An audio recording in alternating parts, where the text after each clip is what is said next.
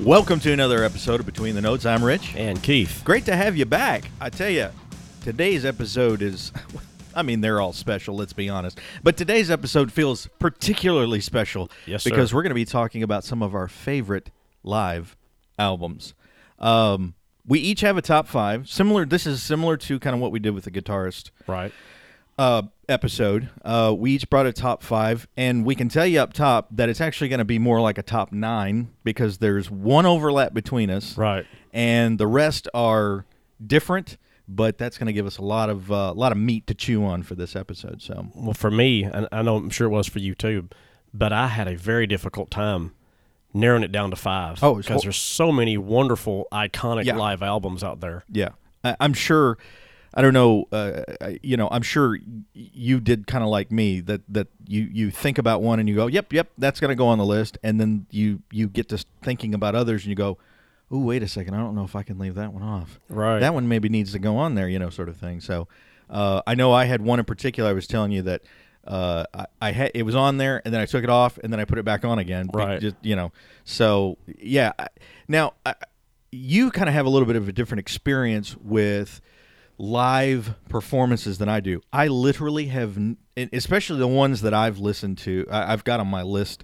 I've never been to any concerts of any of them. I've seen them live through. I've seen them recorded live. Right. Um, but uh, I've I've never actually been to any of their concerts. Uh, whereas I know you've been to some on your list. You've been to some on my list as well.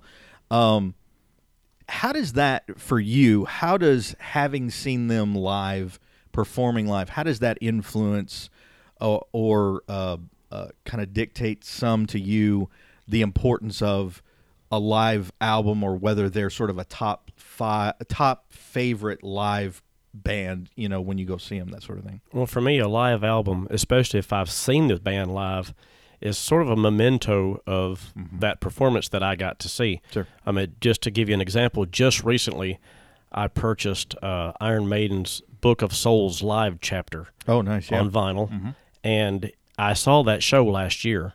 So I was there. I saw the show. So now I have uh, sort of a little keepsake, if you will, uh, from that show.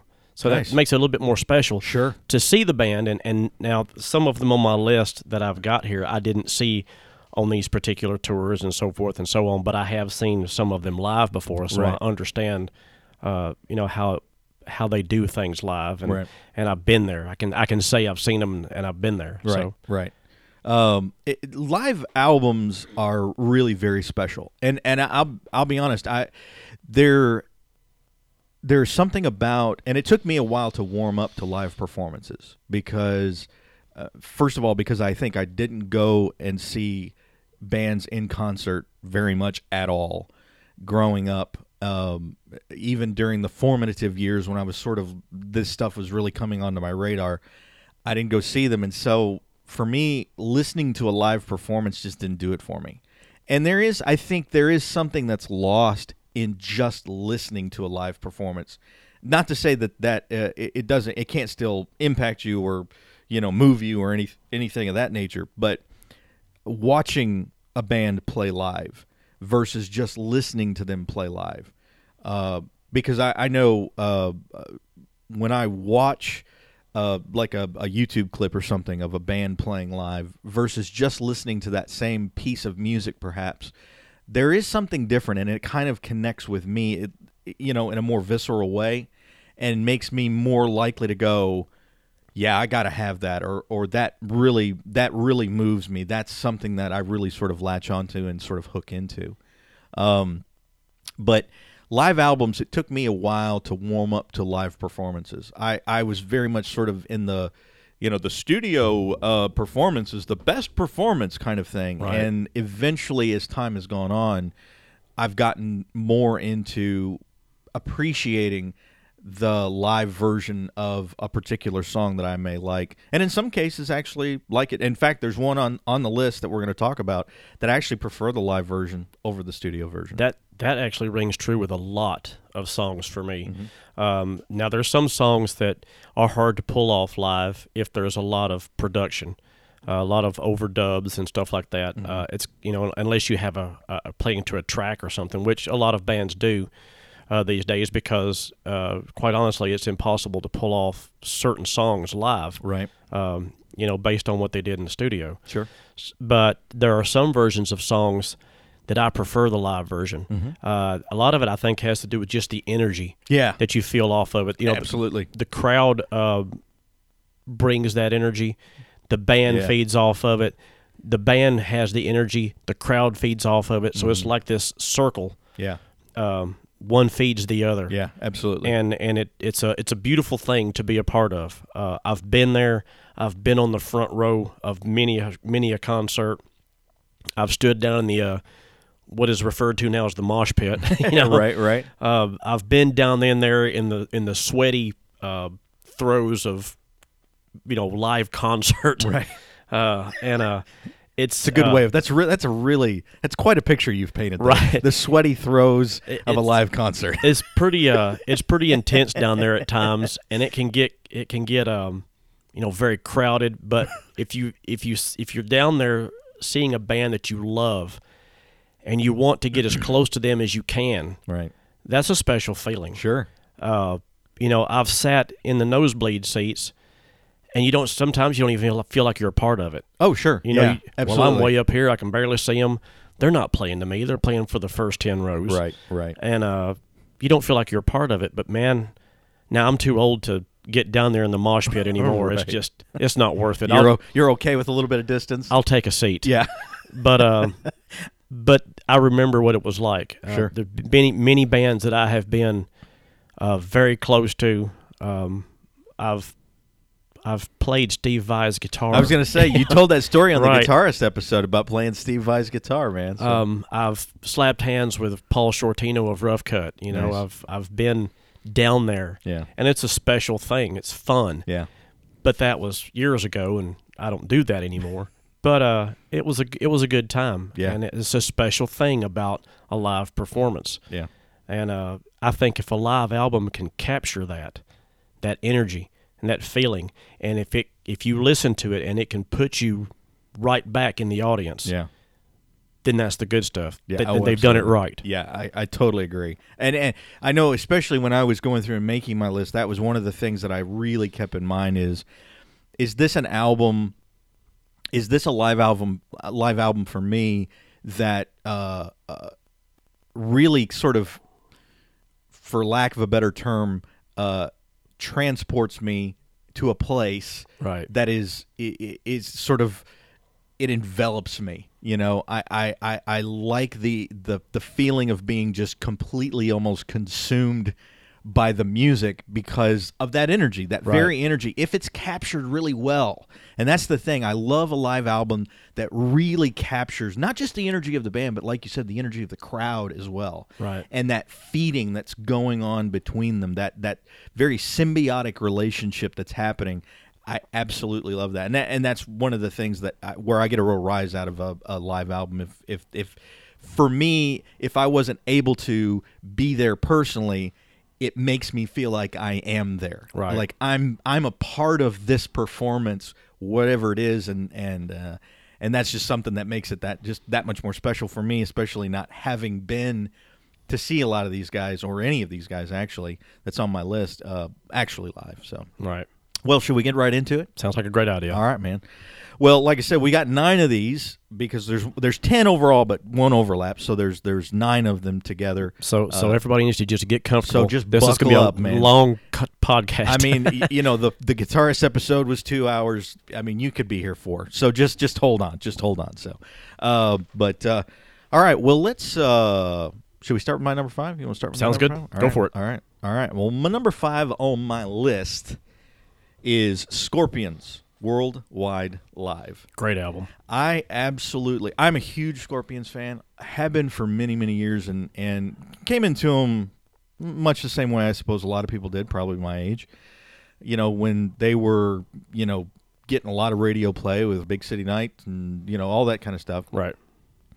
Uh, that's sort of where I came in, and then going back and and sort of retrofitting their their uh, you know repertoire into sort of learning more about them and that sort of stuff. Um, but these guys, this the the the thing that amazes me about about this band when you read about them is how amazed that, that they've been around so long. Most people don't kind of realize they've been around since the mid '60s, Yeah. and but most people don't know them except for their stuff that came out maybe late '70s into the early mid '80s, that sort of thing. Um, this uh, the song that I've picked off of this particular album because there's so many. I mean, it's just a great album from top to bottom. It's one of it's again, it's one of those albums that I can listen. I can you know start with track one and work my way all the way through and never take a break. Uh, but I picked the song Blackout, and of course that comes from the album Blackout. That That's was a great album too. yeah, that's a fantastic album. That was my introduction to the Scorpions. This was Blackout. Oh, album. was it? Yeah, 1983, I think, is when I bought that album. Mm-hmm. That was my my first Scorpions album. and that was that was the one that had uh, no one like you Right. and and and can't live without you and I think there may have been one other hit off of that album but they, that was sort of uh, the I think that was the first album that they had a real kind of big commercial hit from Right. and uh, and there's a lot of people that came into them from that particular album um, I one of the interesting stories about the Blackout album and subsequently of course the the tour that came as a result of that was I love the fact that you know we've talked about how heavy metal and hard rock is like one big happy family and and uh, Don Dokken had actually been brought in during that album uh, because uh, Klaus was having vocal trouble right. and so you know they they they bring in Don to to come in and you know do some vocals and all that kind of stuff. And fortunately, Klaus had he had the surgeries he needed, he got the rehab he needed, and he was right back on top of it again. And it's amazing too. I mean, when you listen to this guy, you th- it, it kind of blows me away when you listen to Worldwide Live and you go, this guy actually had his throat like cut and had the thing had things Right. done with his vocal cords, you know, and he's still going strong, and he still is today, as a matter of fact. I mean, if you listen still to, sing. I mean, it's amazing to me. Uh, but this album was recorded actually in, in five different shows. It was recorded in 1984, or, uh, 1984, three in California, one in France, one in West Germany at the time, which is just Germany now. Um, and uh, one of the reasons I actually picked this particular song, and this is we were talking about how there are uh, certain live songs that I like better, that we like better than the studio versions, and this is exactly one of those. I actually prefer the blackout, the version of blackout on this album to actually the original studio version of blackout. I feel the same way about Big City Nights on this yeah, album. absolutely. Uh, the live version has got so much energy. it's just eh, there's something when you listen to it, and we're going to play a little clip here, uh, uh, uh, about two minutes of it of the song uh, here in just a second. But when you listen to it, it's actually it's a little faster. There's a bit more of dr- there's a bit more drive to it, which I really like, They tend to do that live. and I just I love it. It Bands just- do, yeah. I I just absolutely love it. I, I think in many many ways it's absolutely superior to the to the studio version, and I love the studio version, but I just think that this is so. So we're gonna play a little bit of Blackout, and we'll come back in just a minute.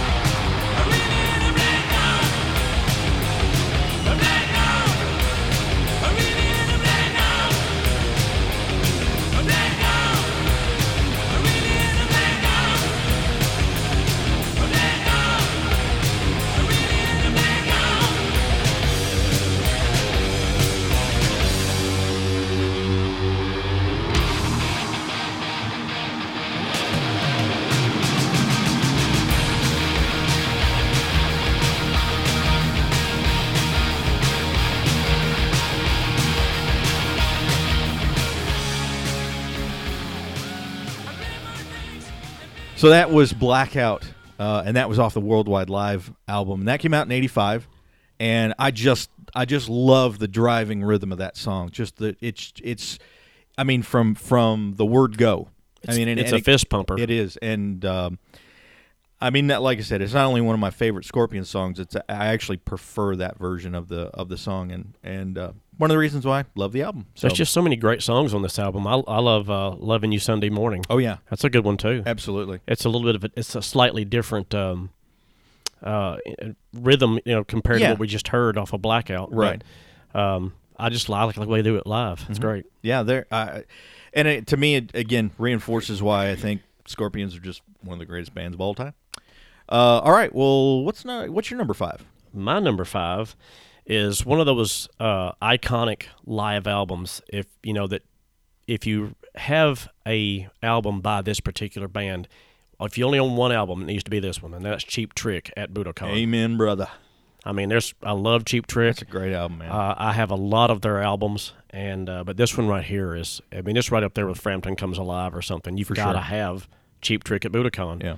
And uh, uh, of course, the the big song off of this album is "I Want You to I Want, want Me." you. Yeah, I want you It's to want me. it's played on the radio at least three or four times a day on classic rock radio, uh, and so we're not going to play it here. Thank you very much.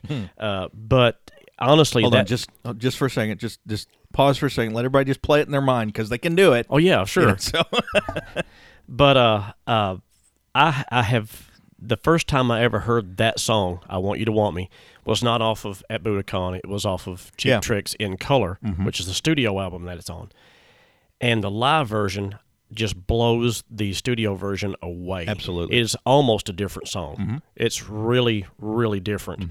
So uh, I can see why you know that became such a big hit. Uh, but there's this whole album is fantastic, Yeah. front to back. Um, it's very energetic. It was recorded at Budokan, Japan. Mm-hmm. Uh, they uh, Cheap Trick uh, really got a lot of exposure by opening for Kiss Mm-hmm. in Japan. Uh, Cheap Trick was one of the uh, bands that Kiss kind of helped get going. Yeah.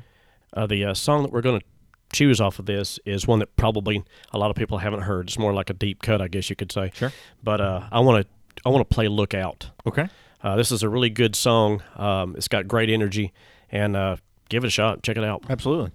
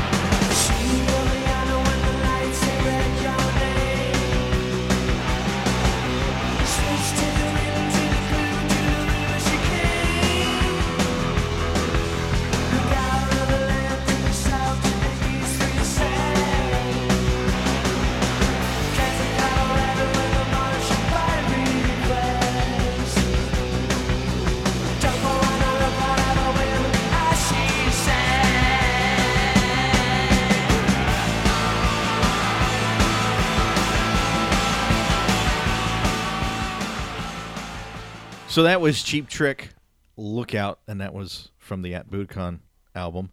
And um, to me, that's it, it- it seems like there's been several bands that have recorded at Budokan. Yes. But this is the one when I think of a live album at Budokan. This is the one I think. Oh of. yeah, lots of bands have done it. Dream Theater's done it. Yep. There is a live Budokan album from Dream Theater.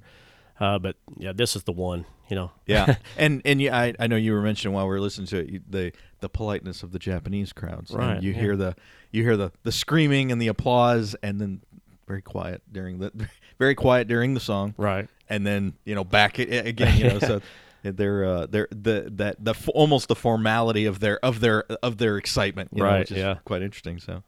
Um, yeah, great album, man. Great song. I love that. That's a that, that's a fantastic song off that album. So, um, all right. Well, uh, let's take a look at number four. My number four is um, Pink Floyd Pulse. What a fantastic album. Oh. And again, this is one uh, that I actually saw this before I sort of listened to the album. I did too. Um, and that's how I was introdu- introduced to Pulse. Uh, first through kind of clips and stuff you can see on YouTube, and then I finally sat down and watched the whole thing. Um, and uh, I, I just big part of the reason why this particular album hits me, this particular live album hits me, is because this was recorded during the Division Bell tour in '94, and a Division Bell is just that's my jam when when it comes to Pink Floyd. That's just the one that I get warm fuzzies when I listen to that album. There's some really good songs on I, that album. I mean, I just, I, you know, and David Gilmour is just my guy. I just, uh, you know, I know there's, you know, uh, you know, with the either the leadership, some people are, you know, Roger Waters, and some people are David Gilmour, and it's like, guys, guys, can't we all just get along, you For know, kind of thing, you know, because I, I just, I love, it- I love it all, and, um, and these are the, you know, the thing about Pink Floyd is, the, I mean, this is the, these guys were pioneers in live performances. I mean, they they had these incredible stage shows, yes. and they really, for you know, pun intended, they really set the stage for a lot of people and the way that they approach their live performances and the way they go about um, putting themselves out there in their live performances for their audiences. well, some most of the shows for that Pulse tour had to be in a very very large hall or a stadium. Yeah, because of the size, Yeah. the enormity of the show. Uh, and it's uh, I, the, my first exposure to this. I was at a uh, a uh, record store, if you will, that is no longer in business, and uh, they had the big screen up, and and uh, I was in there shopping around one day, and they had Pulse up playing up on it, mm-hmm. and I was like, "Whoa, that looks pretty cool."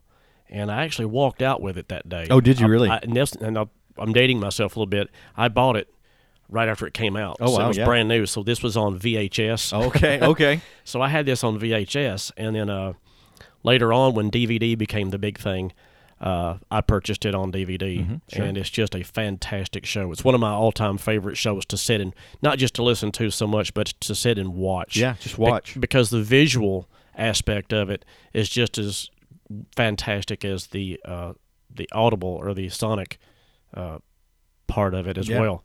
So it's almost so it's almost one of them things where I, I've got to I've got to sit and watch it too. Yeah, you, you almost can't just listen to it. You really well. In fact, I, to be perfectly honest with you, when I was going through and sort of listening for the show and kind of trying to determine what song I wanted to use and stuff, I kept popping over to YouTube to kind of Oh, see if. I could find clips and watch it and that sort of stuff. Because there's just something about watching, and the song in particular that I, I want to play a little bit from is the song "Coming Back to Life," which is My favorite. my favorite. Yes. Um, and in particular, my favorite as well on, on that tour, just watching David Gilmour play that guitar. Just, master. I mean, he just caresses that thing, and I mean, it's just, uh, it just melts me every time. I mean, I absolutely love that guy, and um, and it was a very personal song. Uh, it was written about his wife, or I think at the time soon to be wife, Polly. And I, there's something about the live version of this song. I love the studio version of this song because I love that album. But when you listen to this version, and we're going to play maybe about three minutes of it because it's a fairly fairly lengthy. It's about six seven minutes long, uh, at least in the live version. There's a there's a there's a, a grittiness. There's a little extra something in Gilmour's voice yes. when he plays uh, when he sings the very first part of this song and i don't know if it's just from all the touring or from you know because i mean i think the song is played somewhere in the middle of the of the, the Of the set. of the set Yeah. but there's just something about it that just it just gets me every time, and I absolutely love the live version of this. I, I will agree with you because I love the live version. Even though the studio version's great, I love the live version better.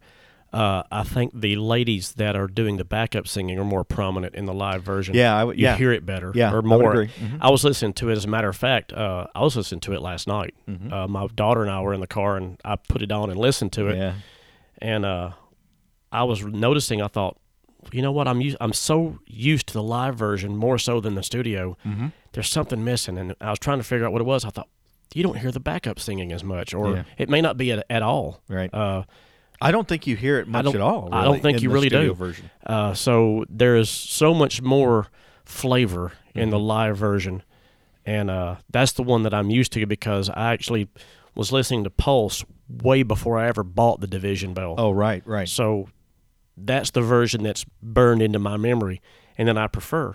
Yeah. And uh, also a, a little side note on this album, they play the entire Dark Side of the Moon album. Yeah, they do.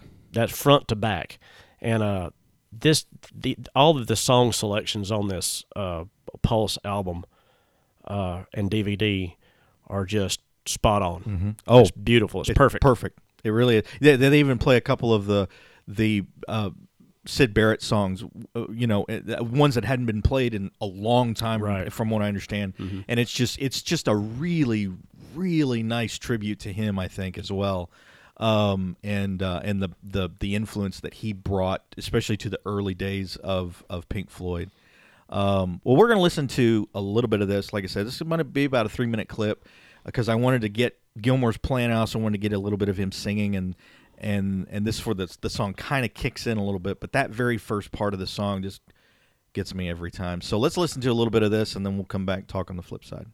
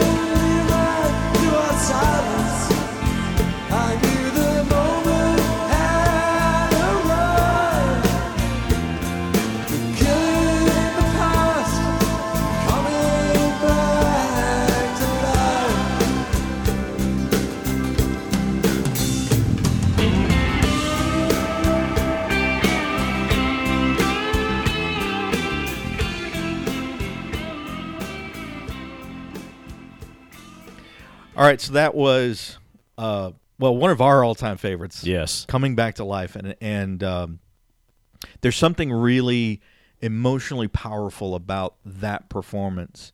Um, I know we were talking a little bit about when we were listening to it.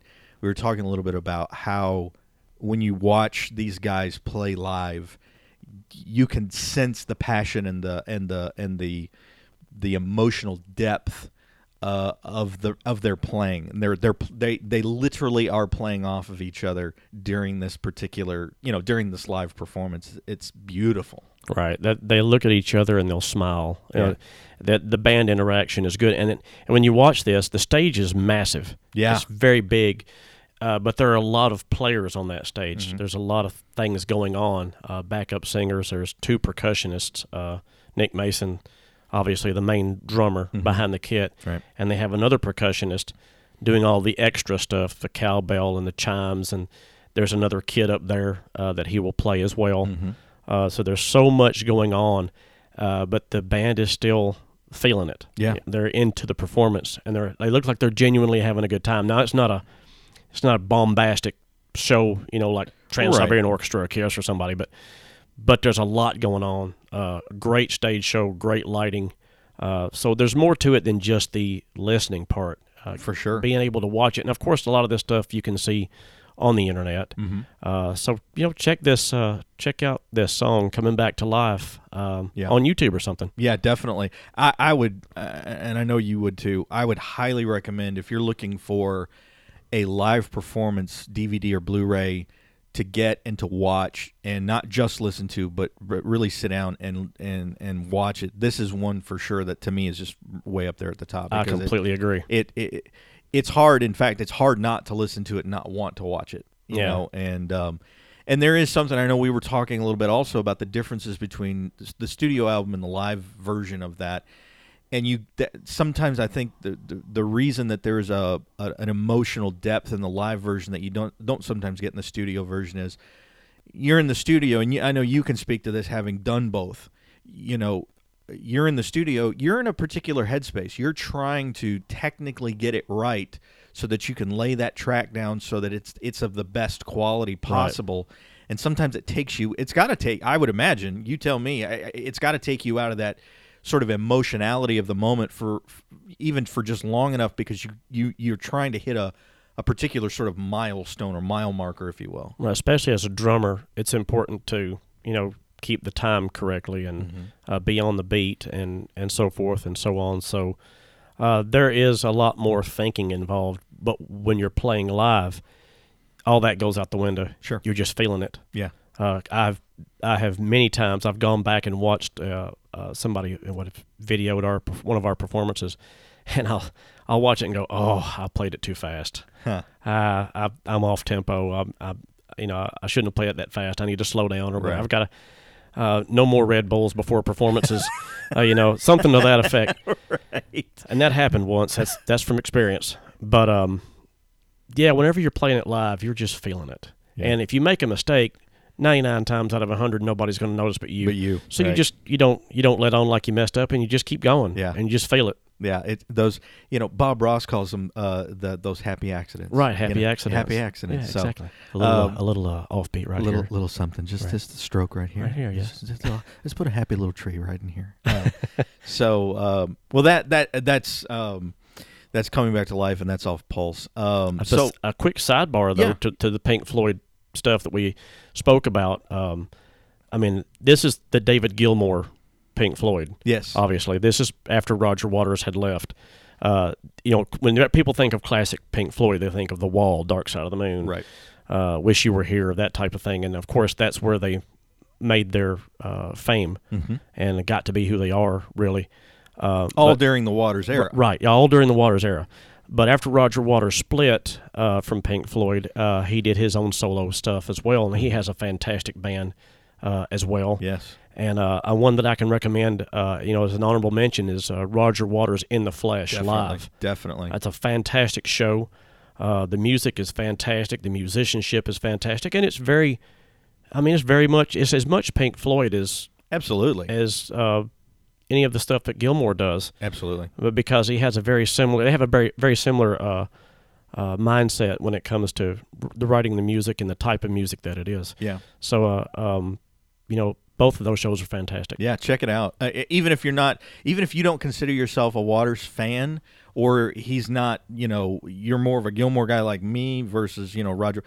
Check this out because it's really, really good, and it, it, it kind of, in a lot of ways, performances like that warmed me up to him a whole lot more. Oh, absolutely. I mean, I was always, yeah, I mean, I'm I've always been a big fan of the Wall and Dark Side of the Moon and everything, but but it really it, it gives you a little bit different perspective on him and and, and you're right I, I, it's fantastic definitely check both of those out for sure um, well what's your number four My number four is one that's probably going to surprise some people.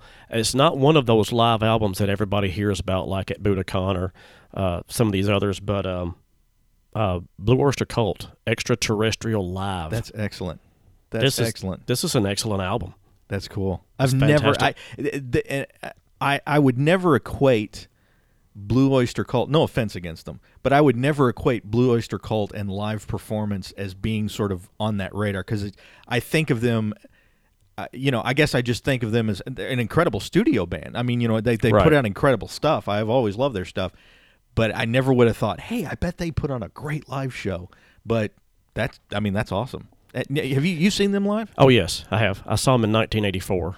Uh, they they came, and uh, the reason I went it was because uh, at the time, um, the band Accept uh, had just released their Balls to the Wall album, and that's a great album. And I was really into Accept at the time, and I thought they're opening for Blue Oyster Cult. I've got to go see them. So I did, and uh, me and a, a couple of my friends went, and um, of course I sat through the whole show. It was Accept, Aldo Nova, and Blue Oyster Cult, and uh, Blue Oyster Cult came out and blew my mind. I thought, man, this is really good. And then that prompted me to go buy this album. I thought, man, that's really good stuff. And a, a friend actually recommended that I get this album. He said it's really good. You should get it if you like. If you enjoyed that show, you should get this album. Nice, So I did, and he was right. nice. It's front to back. It's fantastic. Um, and it, and I think I, I think a lot of people are going to be scratching their head, going, "Blue Oyster Cult, really? You know, Right. seriously?" Right. And and I they don't have you know the big bombs and flash pots and you know the the big Pyrotechnics yeah, and stuff, yeah. pyrotechnics and stuff, and they're pretty much just a, uh, a standard live band, but they do they do have some some pretty cool stuff. And one of the cool things I'm going to uh, incorporate into this podcast is the live version of Godzilla Oh, okay, cool. because they actually uh, play up a little bit to that and get the crowd into it, and it's uh, got a lot of energy and it's a great song. Well, that's awesome. Let's take a listen. This is a song. Requires a little imagination on the part of the audience here. A lot of people don't think about it. Been in the news a lot lately, you know, uh, heightening tensions between the East and the West, you know chance of nuclear destruction. They don't remember going way back, long time ago, when the United States was testing atomic weapons in the Pacific Ocean. Way back in the early 50s, when atomic testing was still above ground. Little did they know when they set off one of those A-bombs lurking for millions of years encased in a block of ice. Evil incarnate, waiting to be melted down and to rise again. Waiting only to take those giant footsteps.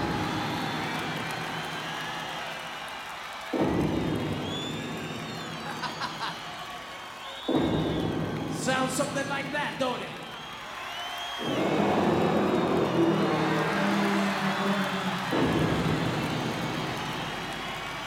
Sounds like something coming this way now. Sounds like holy it's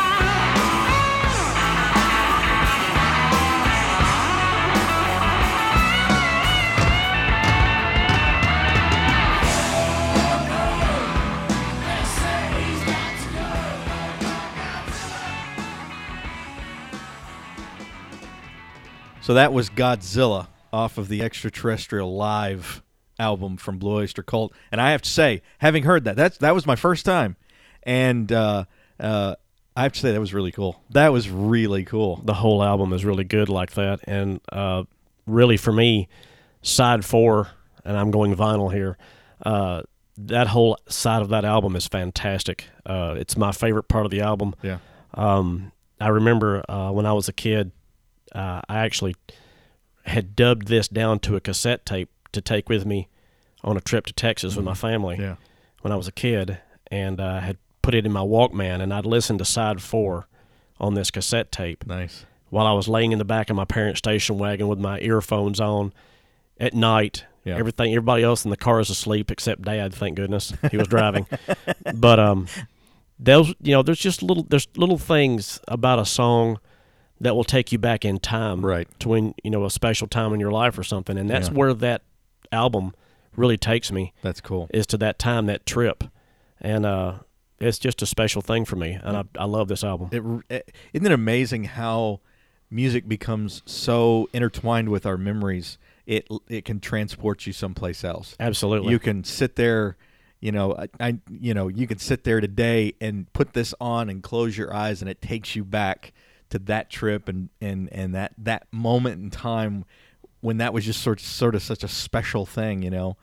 It, it, is fascinating to me, and I, I I absolutely love that. I thought that's r- that's really unique. You can tell these guys, and again, I guess forgive me, I just never would have thought about Blue Oyster Cult as being this kind of I mean cuz there's some real showmanship going on in the way he sort of presents the song and sort of telling a story, they're telling a narrative, they're setting it up and then uh, even even during the course of the song, the way that the the way that it's done is re- really unique in a lot of ways. It's that's it's fascinating. And there's a drum solo in the middle of it, so Yeah. you can't go wrong You with can't that. go wrong with that. Sp- spoken from a drummer, but you know, uh, yeah, that's uh, uh, that's part of the song too, and it's it's really cool. Of course, they don't do that in the studio version. The studio Right. version of this song uh, is good, but I don't think it holds a candle to the live version. That's really cool. And I know you were telling me a little something interesting about the drummer during was it during this tour that that that there was there was Right. something different happened as if a you result. if you look at the back of the album cover, both drummers are on the back of the cover. There's like an artist rendering of the band Mm-hmm. uh, hanging out hanging out outside of a, a UFO. It looks like, Mm-hmm. And uh, both drummers are present because uh, Albert Bouchard was uh, dismissed from the band. I don't know if that was by his own choice or the rest of the band right. uh, for sure. But he left the band regardless, and uh, the guy that took over was Rick Downey, and uh, he was their drum roadie, the drum tech, and uh, he took over the drum duties for the rest of that tour and did an admirable job. Man, and that's him on the live recording. That's him on that. Li- now he is Albert Bouchard is on a couple of songs on this album, Okay. uh, but not Godzilla. That's Rick Downey. Wow. I mean, kudos to that guy. I mean, wow. I mean, not only a heck of a promotion, but man, he killed it. Yeah, he's, he's a, and I remember seeing him live in 1984 when I saw him. I thought, man, that guy's really good. Yeah. I, I really like this guy. He's a great drummer. That's fantastic, man. I love that. That that, that I, I imagine that that like you said, and I, I guess you were talking about side four of the vinyl. Is that like the last four songs on the album? yeah, this? I believe so. if I basically. recall correctly. Yeah. and, uh, and uh, my favorite song on this album uh, is "Veteran of the Psychic Wars." I didn't choose it for this particular podcast because it starts off a bit slow, Hmm. and the song doesn't pick up till later on. And of course, we only play clips, Right. So I I figured, well, we'll just go with Godzilla because that's more upbeat and Yeah. it was fun. it's great, But uh, I I I love this whole album. man. I gotta check. I'm gonna have to check that one out. That's one that's going on my list. There's your This- homework. There's my homework. So, um, well, great. Well, I, I love that. That's fantastic. Little little something extra to love Blue Oyster Cult for. I love I love loving band loving the bands that I love even more. You know. There you so, go. Um, well, all right. We come to kind of a unique uh, crossroad here because our number three is identical, Exactly. And uh, I was surprised, but yeah, but I, it worked out great. Yeah, it worked out perfectly. So we we met. We literally met in the middle. and we did not pre-plan this. This No. was totally off the cuff. We I- just figured this out this morning. This was completely anonymous. He, when, when when Keith and I come up with these these lists, we come up with them completely separate from Right. each other. We don't talk about it. We don't discuss it. We don't come up with some sort of plan or. We come up with our separate lists and then we get together, and usually the day of, Right. we sit down right before we do the episode and we say, okay, we go through our list and we de- determine where's their overlap, where's there not, and so it was it was really cool when we sat down and we came to number three, and it was. I'm gonna let you tell them.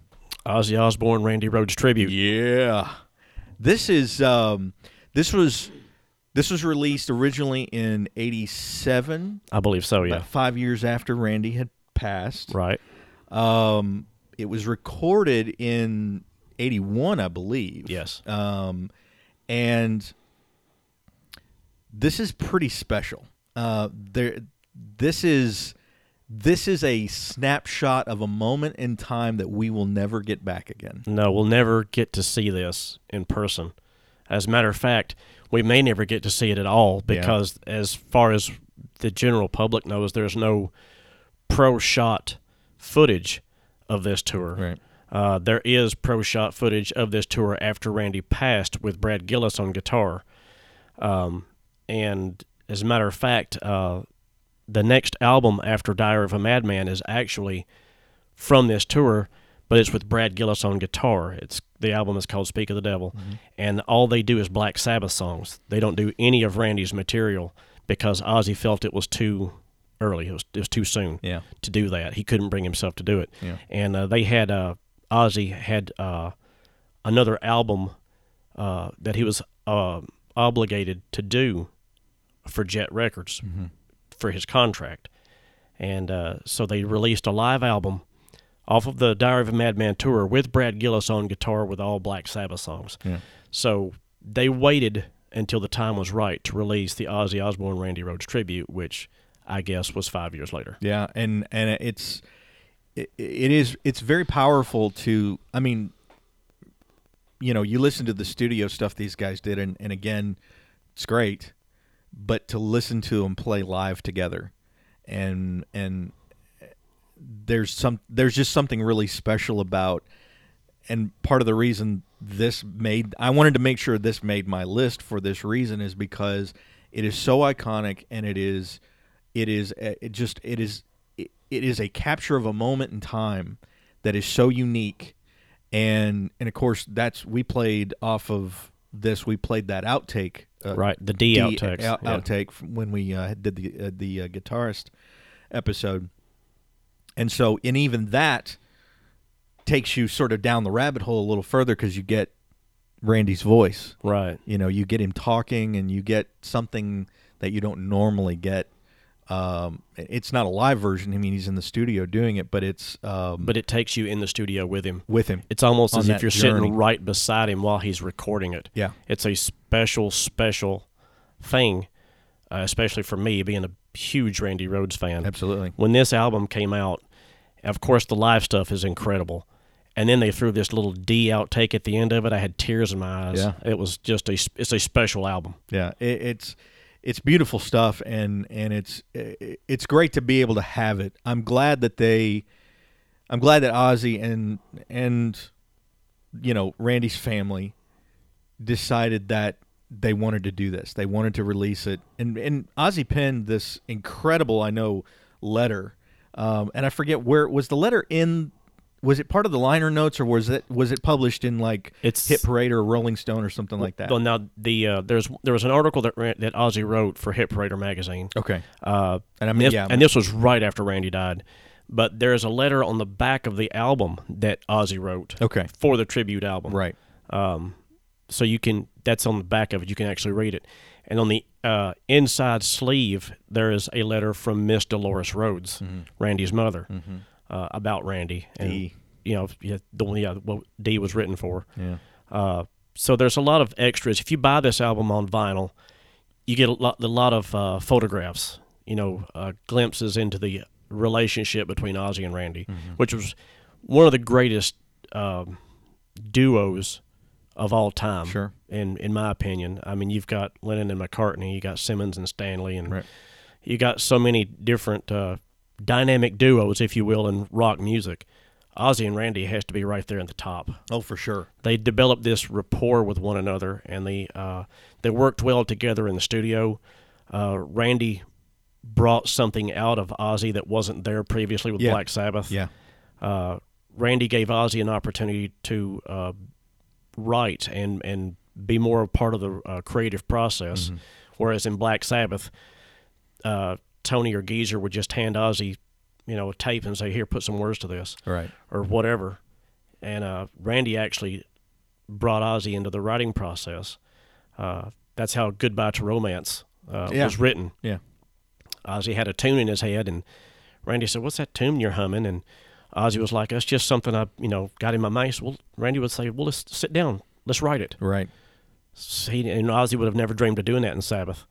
So they had a very special uh, relationship in the studio, and of course live. If uh, they would uh, play off of each other, right uh, they had this whole thing going that Ozzy didn't have with Sabbath there Mhm. either. sure So uh, I can see why Ozzy was so devastated when Randy absolutely when Randy died, and uh, as as were a lot of people. Yeah. Well, and and categorically, I would imagine most people would say that the two best albums that Ozzy put out were those two that Randy plays on. I would agree. Well, they are for me anyway. Yeah. I mean, and not not to take anything away from No. any of the other stuff because Ozzy has made great records with Zakk Wylde and Jackie Lee too. Absolutely.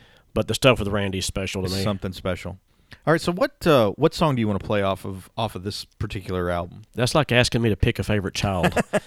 Which child do you yeah. like better than the rest? okay, I think I think for this particular instance, I think we'll go with I don't know live. All right, we're gonna play this, and there's uh, there's some special s- stuff that we're gonna kind of Uh, you're going to hear uh, as we kind of fade into it, and we're going to let you hear some of Randy doing his thing, especially as well. So let's play this. We'll come back.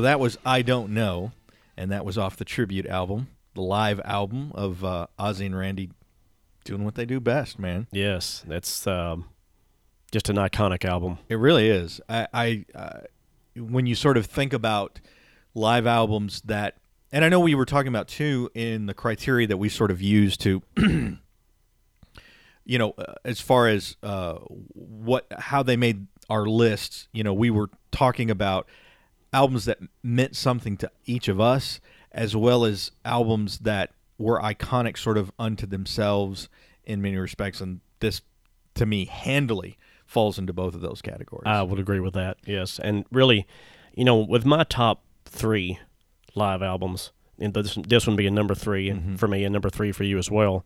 It was hard Uh, the other two above it. And When I say they're above this album, I only mean by like a small margin. Okay, I mean tomorrow. a I- fraction of a fraction of a fraction. and I reserve the I reserve the right to change my mind. Sure. Uh, this could be number one t- for me Tomorrow, tomorrow. right. Uh, it really depends on the mood that I'm in. But um, in in the in the way that I chose my top five, I had to uh, uh, investigate into a lot of different criteria as to what made what spot for me. Right. So I did labor over it a bit. Yeah, yeah, yeah. Well, I- and that was the same, sort of the same thing for me. The the my top three, I knew they were in the top three. It was determining where in the top three that they they fell. That makes know? sense, yeah. and uh, yeah, for sure. So, well, that I I I I have to say, I, I'm to be honest with you, I don't really care if you're an Ozzy fan or a Randy fan. Go get this album because y- you will become, I think, a fan of those guys, uh, especially Randy Rhoads, um, after you listen to this album. I mean, I, I genuinely believe that. I believe that. I mean, if you're if you're a metal fan, if you love this kind of music, and you're not sure about you know what do I get, what do I spend my money on, well, this one's worth every penny. Every last penny, for sure. So, um, all right. Well, let's uh, let's move to number two. My number two on the list. Number two. Number two, coming in at number two, uh, is Rush. Exit stage left. Excellent I- choice. I mean, first of all, I'm a huge Rush fan. I don't think I make any secret of that fact. Um, this was the second live album that they had actually done after All the World's a Stage. Um, it's a little more polished in terms of between the two. All the World's a Stage is probably a little bit more grittier in terms of the live album stuff.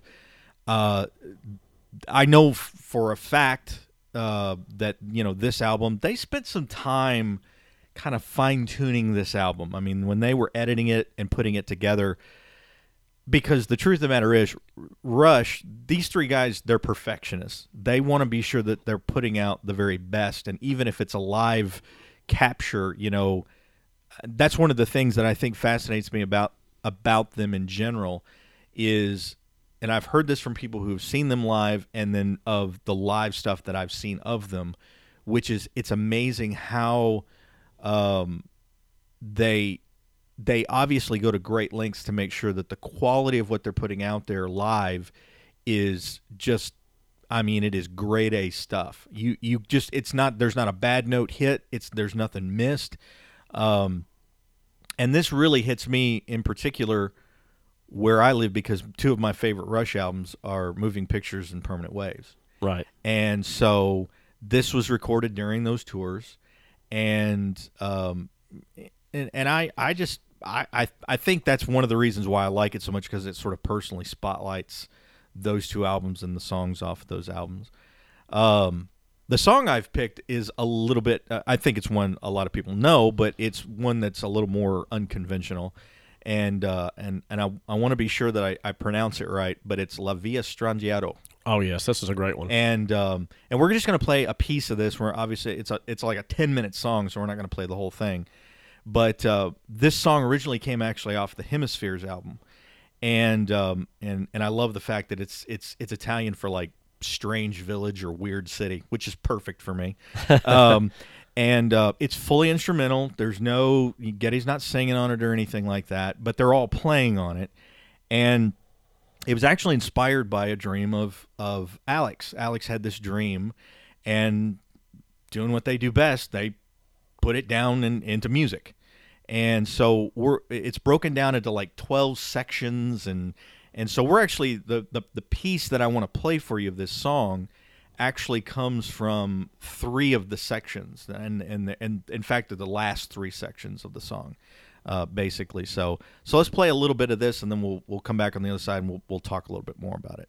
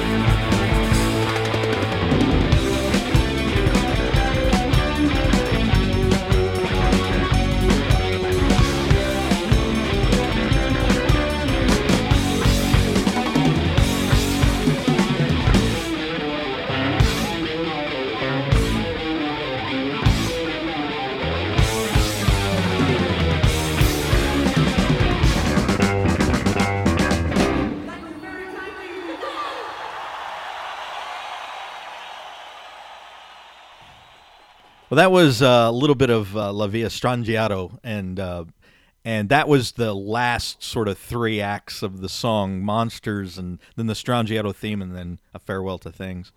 And um, I, I, I love the the just sort of the ending of that song. And I was telling you as we were listening to it, if you kind of listen to the Strangiato theme that, that comes at the beginning, toward the beginning of the song, and at the end, you can tell by the time they get to the end, man, they are driving it home, buddy. I mean, they Yeah. are just they're going for it. I got that uh, that feeling that you get when you're playing it live. Yeah, that's right. You know, uh, something about the adrenaline rush or something of uh, Yeah. performing live. You know, I can speak from experience.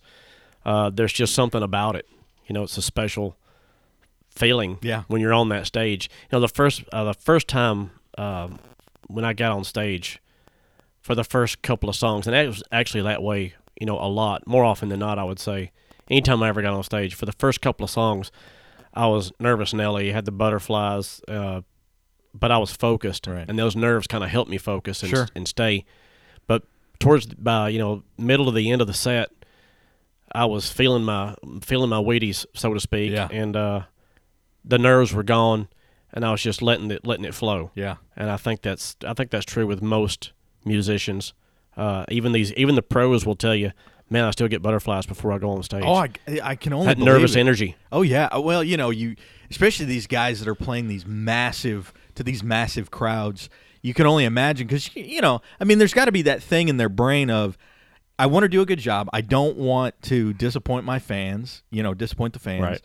And um, and at the same time, there's this. Uh, there's got to be this element I would imagine of uh, uh, you know if I'm going to play something live, I want it to you know I want there to be kind of a specialness to it too. You know I don't want it to just be a rehash of what we did in the studio. If they they can go listen to that if they want to. Yeah. This you know want want this to be something special for the fans. So It's cool to ad lib a little bit. yeah, Most musicians do. and uh, and these guys I think they they do that really well. I mean there there is enough with them. Uh, although they are they are very polished and they they uh, they want to put out a really high quality product. Uh, you can tell they they're they're having fun. They're they're playing with it, and then they're they're making it. You know, they're making it unique and special when they're playing live too. So, um, well, that's Rush. That's Exit Stage Left. That was my number two. What's your number two?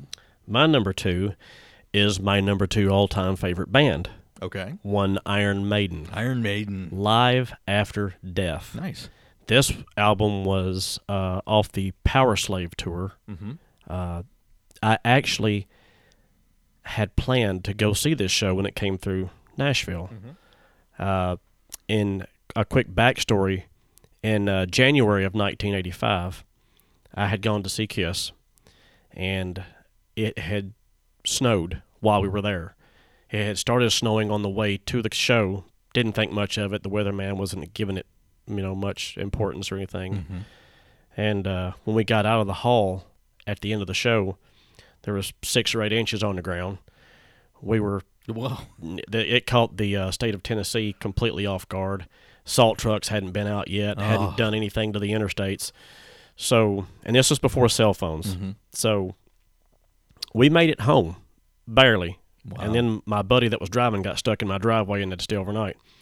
But um, my f- my mother and father were uh, nervous wrecks until I finally walked through the door. Oh, right, because sure. they knew we were out in that mess. Uh-huh.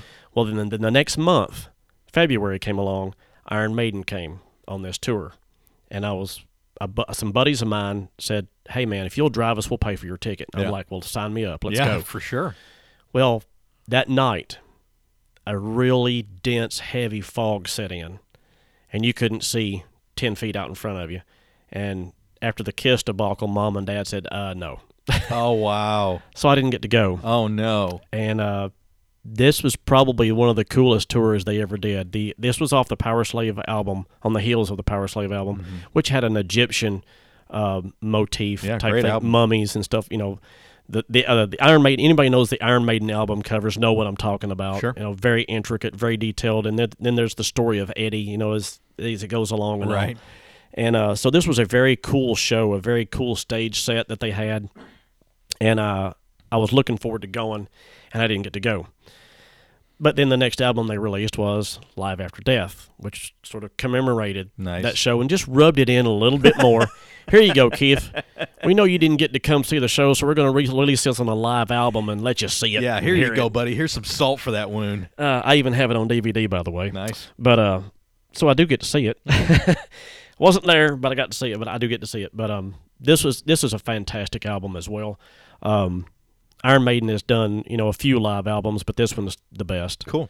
Uh, I, I mentioned earlier that I had just recently acquired their newest live album, um, Book of Souls live chapter, and it's it's great as well. But it this is this live album is Iron Maiden at their the height of their popularity. peak, yeah. This was when they were everybody was an Iron Maiden fan. Yeah, you yeah, know? yeah. Exactly. I mean, this is like this is like uh, your Scorpions Worldwide Live. Right. I mean, that was at the peak of their Absolutely. popularity, and you kind of have that live album to sort of commemorate that as a keepsake, sure.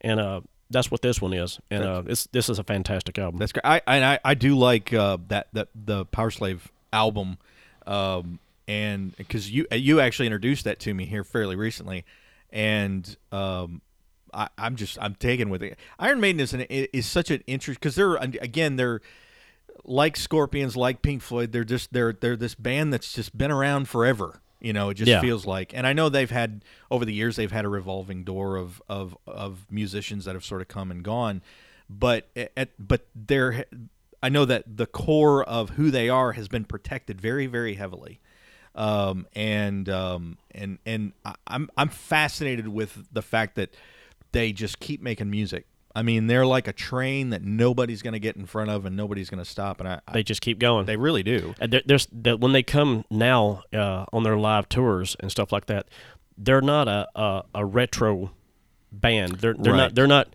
just going back and doing a bunch of their old Greatest hit stuff. great stuff. You know stuff. Well, that's one of the things about Iron Maiden. They never had a greatest hit. Well, right. But I mean, yeah, great. know- you know I what mean, I'm you know, saying, with, though, yeah. yeah, yeah. They're not going back and doing. They're not a nostalgia act. Right, put it that way. exactly. They're still putting out albums, and when they go on tour, they tour that album just like they did in the good old days. Sure. Uh, because on this album, there's a lot of stuff off of Power Slave. They even do "Rhyme of the Ancient Mariner" live, which is you know a long, like an 18 minute song or so. Yeah.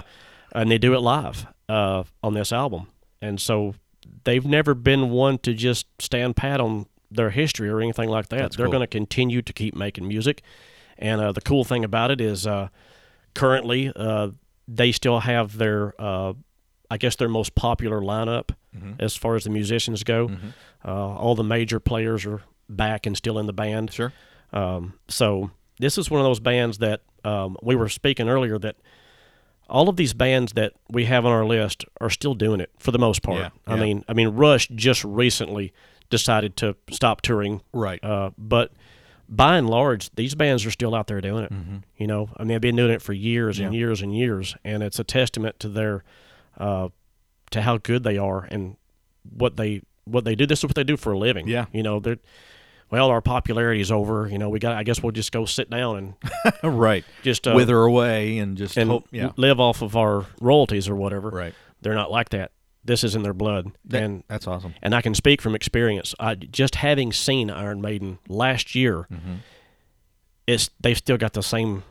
And they may you know be a little bit more sore in the morning than they used to be, right. but they've still got it. Yeah. they can still do this. Yeah. Bruce Dickinson is a machine, yeah. and so is Steve Harris for that matter. Well, they got to be. I mean, to to do what they've do and to have done it for as. I mean, these guys have got to be what in their late sixties, I would I would say maybe seventies, I don't know if they're quite seventies or not. That I would say sixties for sure. sixties for sure. Yeah. I mean, that's eh, you know, and I mean, you know, anymore. I mean, that's not old, you know, or anything like that. I mean, Sixties the new fifty, right? Yeah, yeah, sixties the new fifty. That's right. So, uh, but it- I mean, it is impressive the fact that that they they dedicate themselves to their craft, they dedicate themselves to their music, they dedicate themselves to their fans, and they just, you know what, we're just we're gonna keep putting it putting it out there because that's what we love to do. And what I love so much about this band is they have achieved this, for lack of a better term, a cult following Sure.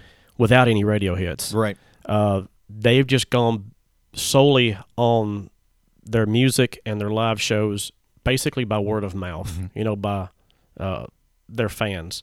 And uh, I've got a lot of DVD footage uh, at home of Iron Maiden stuff, and these fans are rabid. They are just they're crazy. Sure. And Iron Maiden will go places that other play, other bands won't go. Mm-hmm. They were the first band, or first metal band to ever go behind the Iron Curtain. Oh wow. Yeah. You know, back in during that time in the Right. '80s. Sure. Uh, so that's um, that's a testament to where they'll what they'll do. They'll play anywhere, Absolutely. and their fans are everywhere.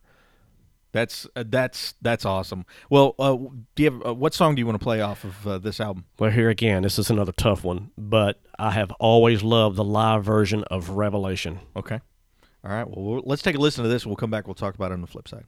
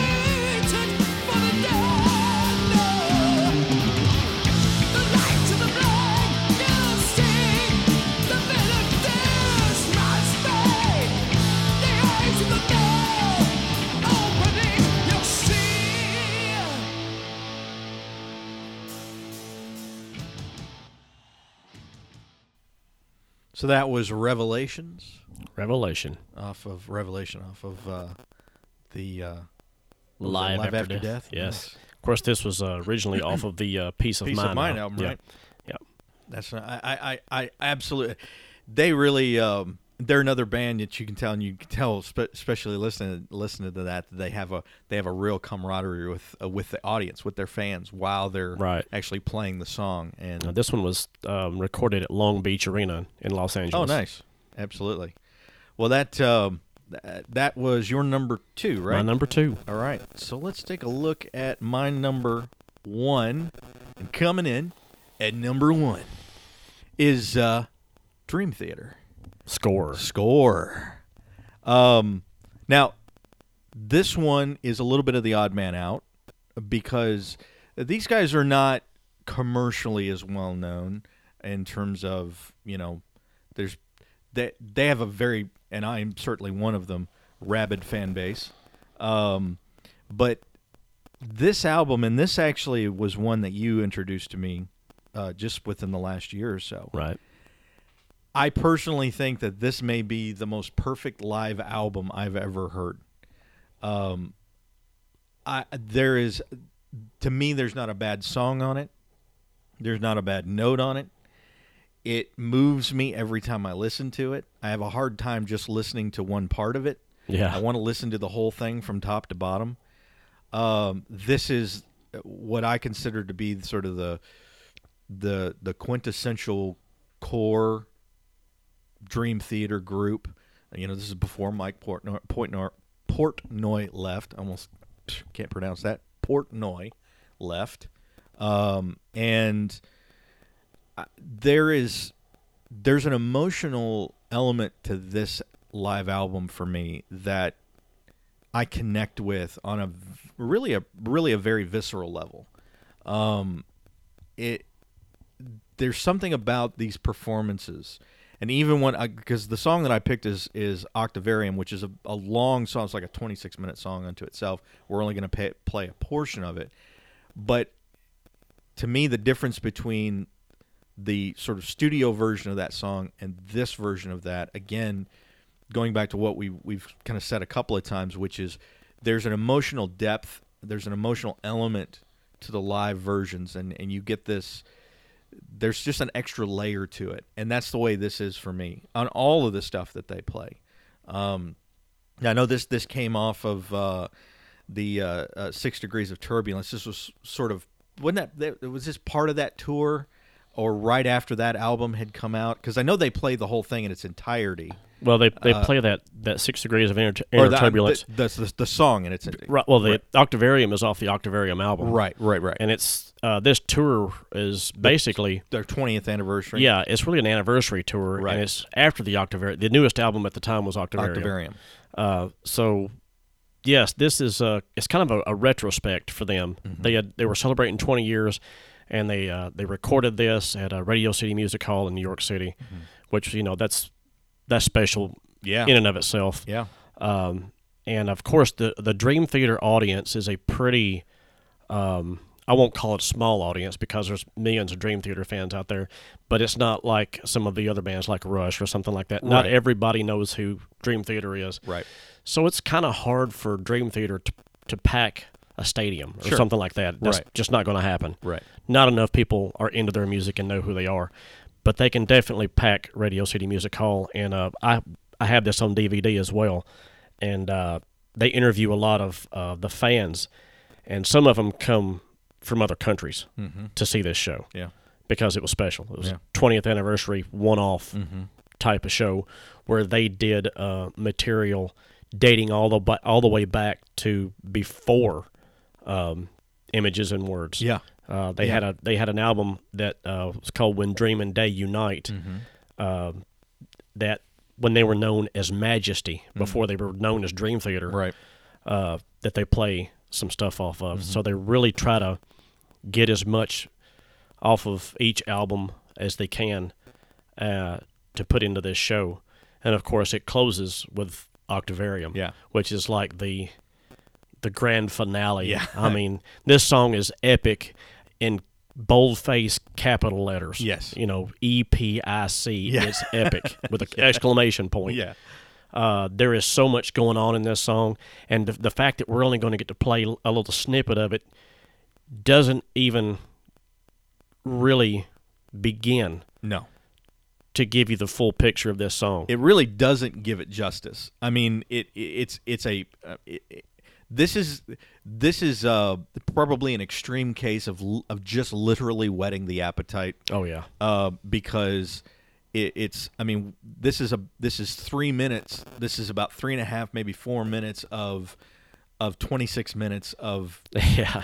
just just a pure little- joy. It's a taste. It, it- it's pure joy. I mean, the whole thing is, it's, it's, it's like one of those things where you know, uh, it's like opening up a bag of potato chips and eating one chip and putting the bag away. yeah, that's right. You Yep. can't just eat one. No, I'm good. Just the one is Just- all I just need. one chip, No, thank no, you. No, no, no, no, no. You'll have that whole bag gone uh, in no time flat. It- yeah, this is, um, you know, and this is another example too of of a band who uh, th- they made really good use of a symphonic orchestra Yes. um, and that plays heavily, I know, into the second half or the second part of the of the concert, uh, especially, um, and very much a part of the band and you know the songs that they're playing. Um, but this uh, this clip that's coming, this is the, the sort of the third act of five acts of this song Octavarium, and it's at the the title of it is Full Circle, and it it it was written by Portnoy as a tribute, a sort of a musical tribute to all of his influences. I mean, everything from Pink Floyd to to Genesis to Beatles to I mean, you name it. I mean, it's it's in there. It's Right. it's this nice it's this really nice marinated stew. I mean, it's just it's just and it's beautiful the way he he sort of strings it and threads it all together. And this, to me, uh, part of the reason I chose this was because I, I feel like that this particular section does a really good job of showing off all of all five of the guys um, in a fairly short period of time. Um, and, and and so you get you get James's vocals and Jordan doing his thing on the on the keyboards and and and so forth. And uh, so I want to play just a little bit of this, and then we'll come back and we'll talk a little bit more about this on the other side.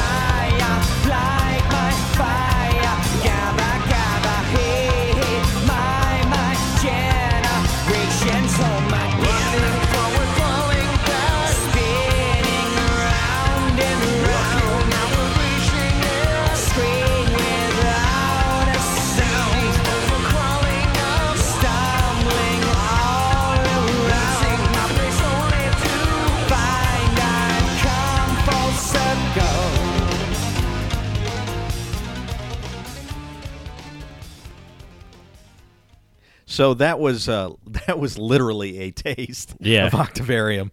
Uh, there's so much more to that song, and and I and again, and I know that that these guys, this is the odd man out. A lot of people, there's there may be a lot of people listening to this that don't know who Dream Theater is, or if they do, they don't know them well. I would highly recommend, and th- and and maybe this is because this is how I was introduced to them, and and it, it because it is such a nice smattering of of their their uh, their repertoire, you know, uh, up until that point Right. where they were, Yeah. and it, it just it, it covers a lot of ground, but there's so much good on this live performance, and it's for me, it is just hands down hard to match um, just how well these guys play together, and just the level of quality of what they do and how they do it when they're live, when they do it together. There, there again, there's an emotional depth there that that really just hits me, hits me where I live, and so I, I just, I absolutely, I love Dream Theater. I love that this live album. I love all their albums, frankly, and uh, and I, I just, I can't recommend it enough. So Oh, I agree. I agree completely. This is another. This is one that would have made my top ten. yeah, It would be like number six or seven or something Yeah. like that. Um, an honorable mention, if you will, for Uh, sure. but but I, I I was so close to putting it in my list too. I was right there. I'm like, oh man. And you know, then these other ones hit me. Well, I got to have that one. Yeah. You know, how Yeah. can I leave out this one? You know, or whatever. And, and mainly, I guess, it's because uh, the ones that I've chosen, my top five, are really more indicative of my youth Sure. uh, the live albums that I bought, you know, when they were still, uh, for lack of a better term, relevant, I guess you could say. Now they're more of a nostalgia thing. It's you really have to go back in time to, you know, to get into these albums because they're all from the '70s and '80s. Right.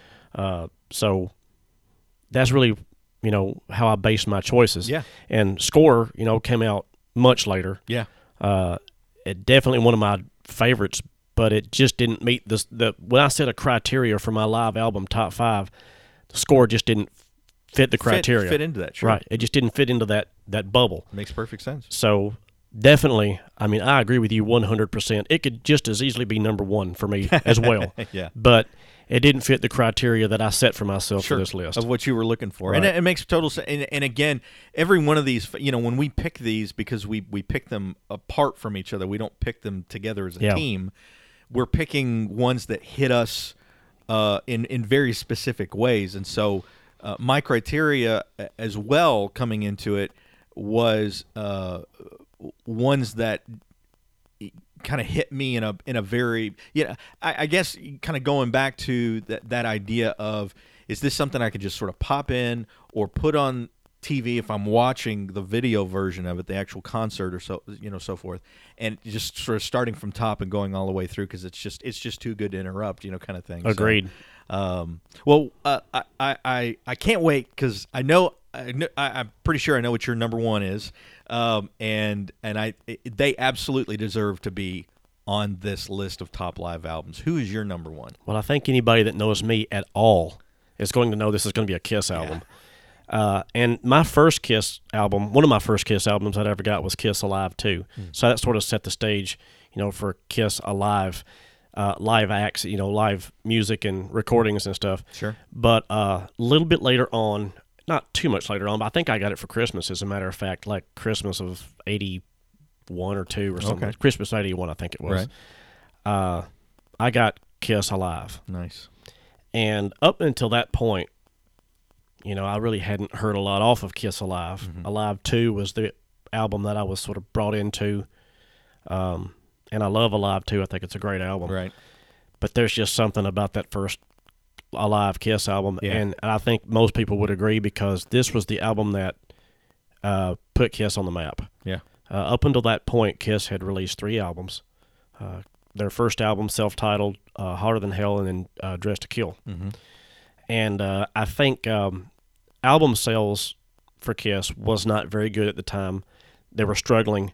Uh, uh, their management was uh, living off of credit cards, uh, trying to finance the tours and everything off of credit cards. Yeah. They didn't have any money. Uh, Paul Stanley even told a story about before Alive came out. he needed some extra money, so he went to Bill Aucoin, his manager, into his office. Bill had his shoes up on his desk, and Paul was going to go in there and ask for more money, and Bill had a hole in the bottom of his shoes, so Paul walked back out. Yeah, I just turned around and he, walked back out. He just well, I can't ask him for more money, right. you know, uh, the guy needs a pair of shoes. uh, now, of course, they all became rich later, Right, yeah. and shoes weren't a problem, Right. uh, or anything else for that matter. Uh, they had money to burn, but up until that point, Kiss didn't have any money. the The label was uh, uh, was nearly in bankruptcy, Right. and uh, last ditch effort, they decided, or the management, I guess, said, "What do you think about putting out a live album?" You know, and I think it was. I think the consensus was, "Well, this will be a memento for the fans. You know, Right. this will be something for the fans." And uh, their live shows was really where it was at anyway. Right. To re- you really want to get the essence of Kiss, you go see them live. Oh yeah, they are showmans for sure. Uh, so they put out a live album, and uh, they didn't think anything of it. They thought, well, it's you know, that's, nobody cares about Kiss. We're nobody. Mm-hmm. Um, and you know, people at that time didn't really buy live albums. Right. Live albums wasn't a thing Wasn't it right? until now. Yeah. Uh, Kiss put out a live, and it absolutely exploded. wow. I mean, this was this is one of the live albums that when I and I use the, the term quintessential a lot Yeah. but that's the honest truth. Uh, this is a quintessential live album Yeah. for anybody. Yeah. Uh, that's why it's at the top of my list because Sure.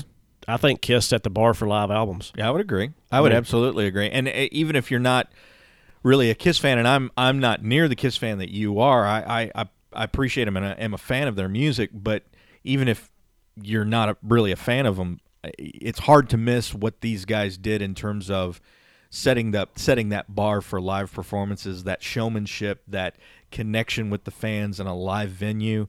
And um, it's really something that they do very, very, very well. Well, an, a, another thing about this particular album, and I think this happens a lot with a lot of live albums. Uh, you had mentioned it on your Rush Mm-hmm. um, a while ago uh, about how when they go in and edit, you know, they Right. they want to make everything perfect. Kiss is no different. Uh, Right. A lot of people will, will cry foul because, well, it's not truly live because they went in there and re-recorded some parts and polished it up. Right. But Paul Stanley said in one of his, in his book, he said, "Yeah, sure, we went in there and cleaned up a few things and fixed some stuff. And who wants to hear a guitar that's out of tune? Right. Exactly. You know, who wants to hear something uh, that's you know because mistakes are made live. Right. You don't get a chance to just go back and fix it. It's- Exactly. it's, out there. It's done. Yep. Uh, so when they're going to release a live album, uh, it's the same as you know if you're going to put a product out there, you want the best Mm-hmm. that it can be.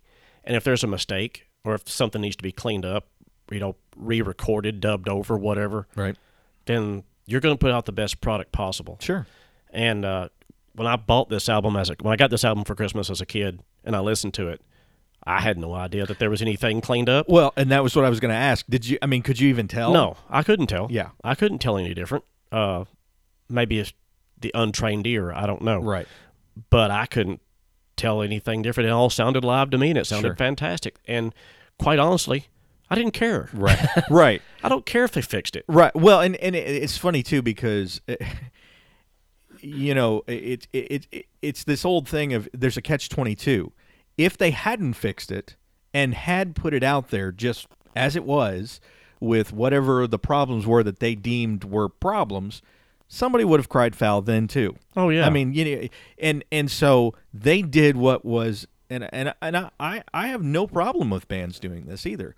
They did what they felt was in the best interest of the album, of the fans, of of the music. I mean, if you're going to put something together, why not make it the best that it can possibly be, even if you have to go in and kind of edit it a little bit or clean it up a little bit.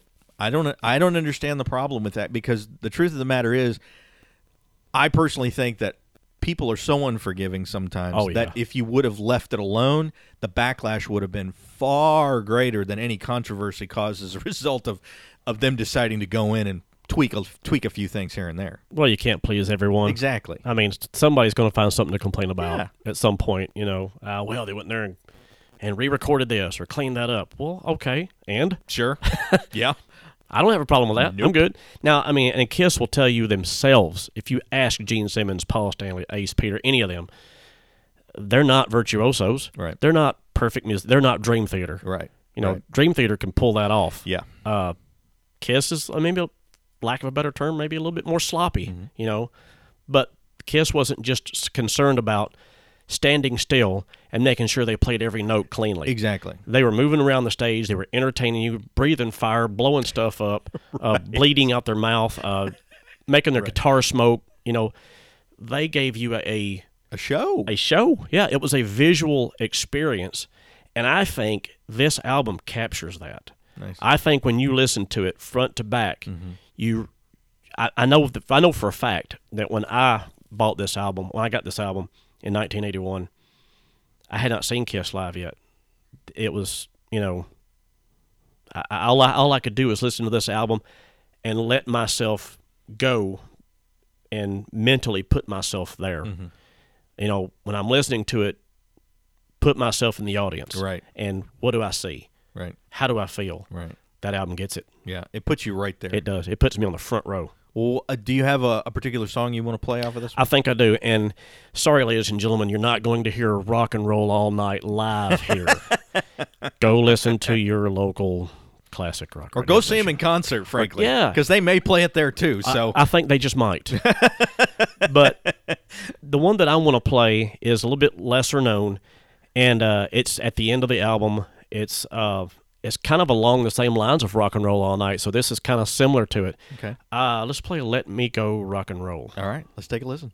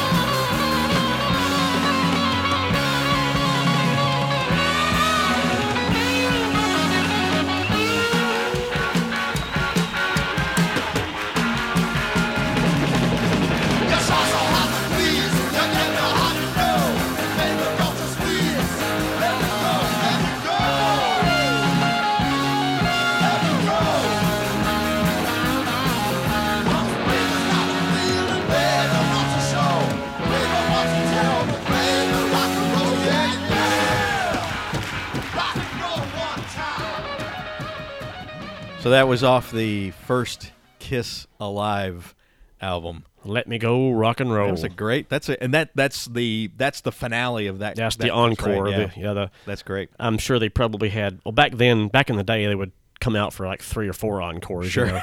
All right. they would be done and then come out and do a song and be done and come out and do a song and so forth and so on like that. Uh, but yeah, that was that's at the end of that album, That's nice. um, and it's we of course we cut it off short, but there's this long jam session Yeah. at the end of it Yeah. where they're just kind of having fun and interacting with the crowd and um, putting on a show. That's excellent, man. And they they I, they I know if you really if you listen to that song in its entirety there on that that album. Uh, to hear the way that they really pull the crowd into it, which I really like, you know, I, I and that's one thing, you know, you think, well, I, You go to the li- you, you go to see somebody live and and you I, you know you want to feel a part of it. I think Yeah. as, as the crowd, you want to feel like you're part of the show. what Gene and Paul always said in, in many interviews, when they were putting the band together, the reason they did things the way that they did is because they put themselves in the crowd mm-hmm. and they asked themselves, what would I want to see? Right. You know, what would I want to see when I go to a concert? Do I want to watch four guys standing still in a pair of blue jeans and a t-shirt play a song? Right. No, I want a show. I want to be entertained. I want to feel like I'm part of it. Right. And that's exactly what they did. It, it kind of reminds me a little bit of of uh, Paul O'Neill's ph- philosophy with TSO. Oh, yeah. You know, in in in in making sure that there's a real connection with with the audience, and you know, if, you just, if they're going to show up, let's let's give them a show. And Um, Kiss Kiss pioneered that. boy, they did. Um, and where did you say that, that that particular one was recorded? That's in Detroit, Michigan, at Oh, Cobo okay. Hall. All right. So uh, And Detroit there, was one, one. I'm sorry, Detroit was one of these cities that embraced Kiss early on. Sure. Before Kiss even got popular, before they be, blew up and became this phenomenon, Detroit got it Yeah. for some reason. Yeah. They really embraced Kiss. And when there a movie that came out back several years ago called like Detroit Rock City or something Yeah, like that. of course Yeah. it was based on the song. based on the song. Yeah. yeah. Um, well, that that I that I, I do I, I I appreciate so much the bar that they kind of set for everybody else because, you know, truthfully, I, those who those artists and bands who put out live albums and do a really good job at it, I- in many respects, have these guys to thank for it because you know they put it out there and said, look, this is what this is the way it ought to be done. And like you said, it doesn't always sound the cleanest, but it does sound really, really, really excellent. So. Yeah, I mean, if they make a mistake, who cares? Yeah, Is anybody going to notice? Yeah, Nah, Not exactly. really. It has No. to be pretty blatant, Yeah. you know, for somebody to notice or Yeah. something like that. So, uh, but yeah, I mean, these guys, they did it for me early on. They were not only exciting musically, they were exciting visually. Mm-hmm. And uh, that album, I think, really brings that out. how does Alive two in does is it have that same vibe as Alive? Do you think, or uh, because I, I don't know how much longer after uh, Alive two comes out, and you said that that was Alive two was your first live. Is that was your first live album? Did I hear that right? yeah, Okay. mhm. Well, Alive 2 came out, Alive 1, first of all, came out in 75, 75. 1975. Yep. Kiss released three studio albums, but that, that was back in the day when they were releasing two albums a year. Oh wow. I mean, you Wow. know, Destroyer and uh, Rock and Roll Over were both released in 76. Love Gun came in 77, and then D- Alive 2 came in 77. Wow. So it was only two years later. Wow. But you think if you think about uh, 1975 Kiss compared to say 1978 Kiss, you've only got three years difference. Mm-hmm. Right. But in that three years, they became the biggest band in the world. Yeah. I mean, they were setting records formerly held by the Beatles. Wow. So That's amazing. in a very short amount of time, they ascended to this super stardom. Mm-hmm. And uh, Alive 2, to me, I, I love the album, but it's only got three sides. Now I'm going vinyl Mm-hmm. here again. It's only three sides of live music. The fourth side is five new studio cuts. Oh really? Uh, and we'll talk about that on another podcast. Sure. Because there's a story there too. Interesting. But Alive 2 only has three sides because Alive 1 was their first three albums. Uh, and Alive 2 was the next three albums, studio studio wise. And for whatever reason, um, of course, now when you're in 77 and 78, you're playing six albums worth of material. Mm-hmm. Well, for Alive 2, they didn't want to repeat what they had on Alive 1.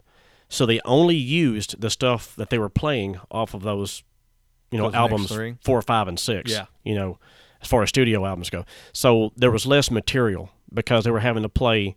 Now you got six albums worth of material instead of three. Right. So the reason they did it that way is is because they didn't have enough material to stretch it out into four sides. Gotcha. So the management said, "Well, let's go into the studio and cut some new songs that you guys have got in your back pocket or whatever." So then there are five songs, and one of them's a cover Oh wow. Okay. uh, of of material that's not live. Interesting. And here again, there's there's lots to talk about with those five Oh, yeah. songs by itself. So I, I can imagine. So we'll save that one for another, Right. another podcast. Another time. So. Well, uh, thanks for going on this journey of l- our favorite live albums. Uh, I, you know, uh, it, it, it, these are just you're giving you're, you know I, I guess when we go through lists like this they're getting a little bit of insight into our minds and kind of how our minds work Scary place to yeah, be that's sometimes, a you know. really scary place just ask my wife and um, so we hope that you've enjoyed it and and maybe you've heard something that you hadn't previously heard before and if so uh, you know we're we're constantly sort of looking to for opportunities to introduce people to this music And we're still looking for more live albums to listen to. Absolutely. So here's how you can get in touch with us.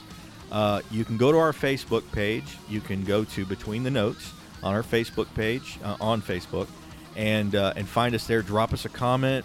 Let a, put a review out there. Uh, we'd love to hear from you. In fact, we've got uh, an upcoming episode that is as a result of uh, of uh, listener uh, request. Right. And so uh, so so be be watching for that on a on a on a future episode.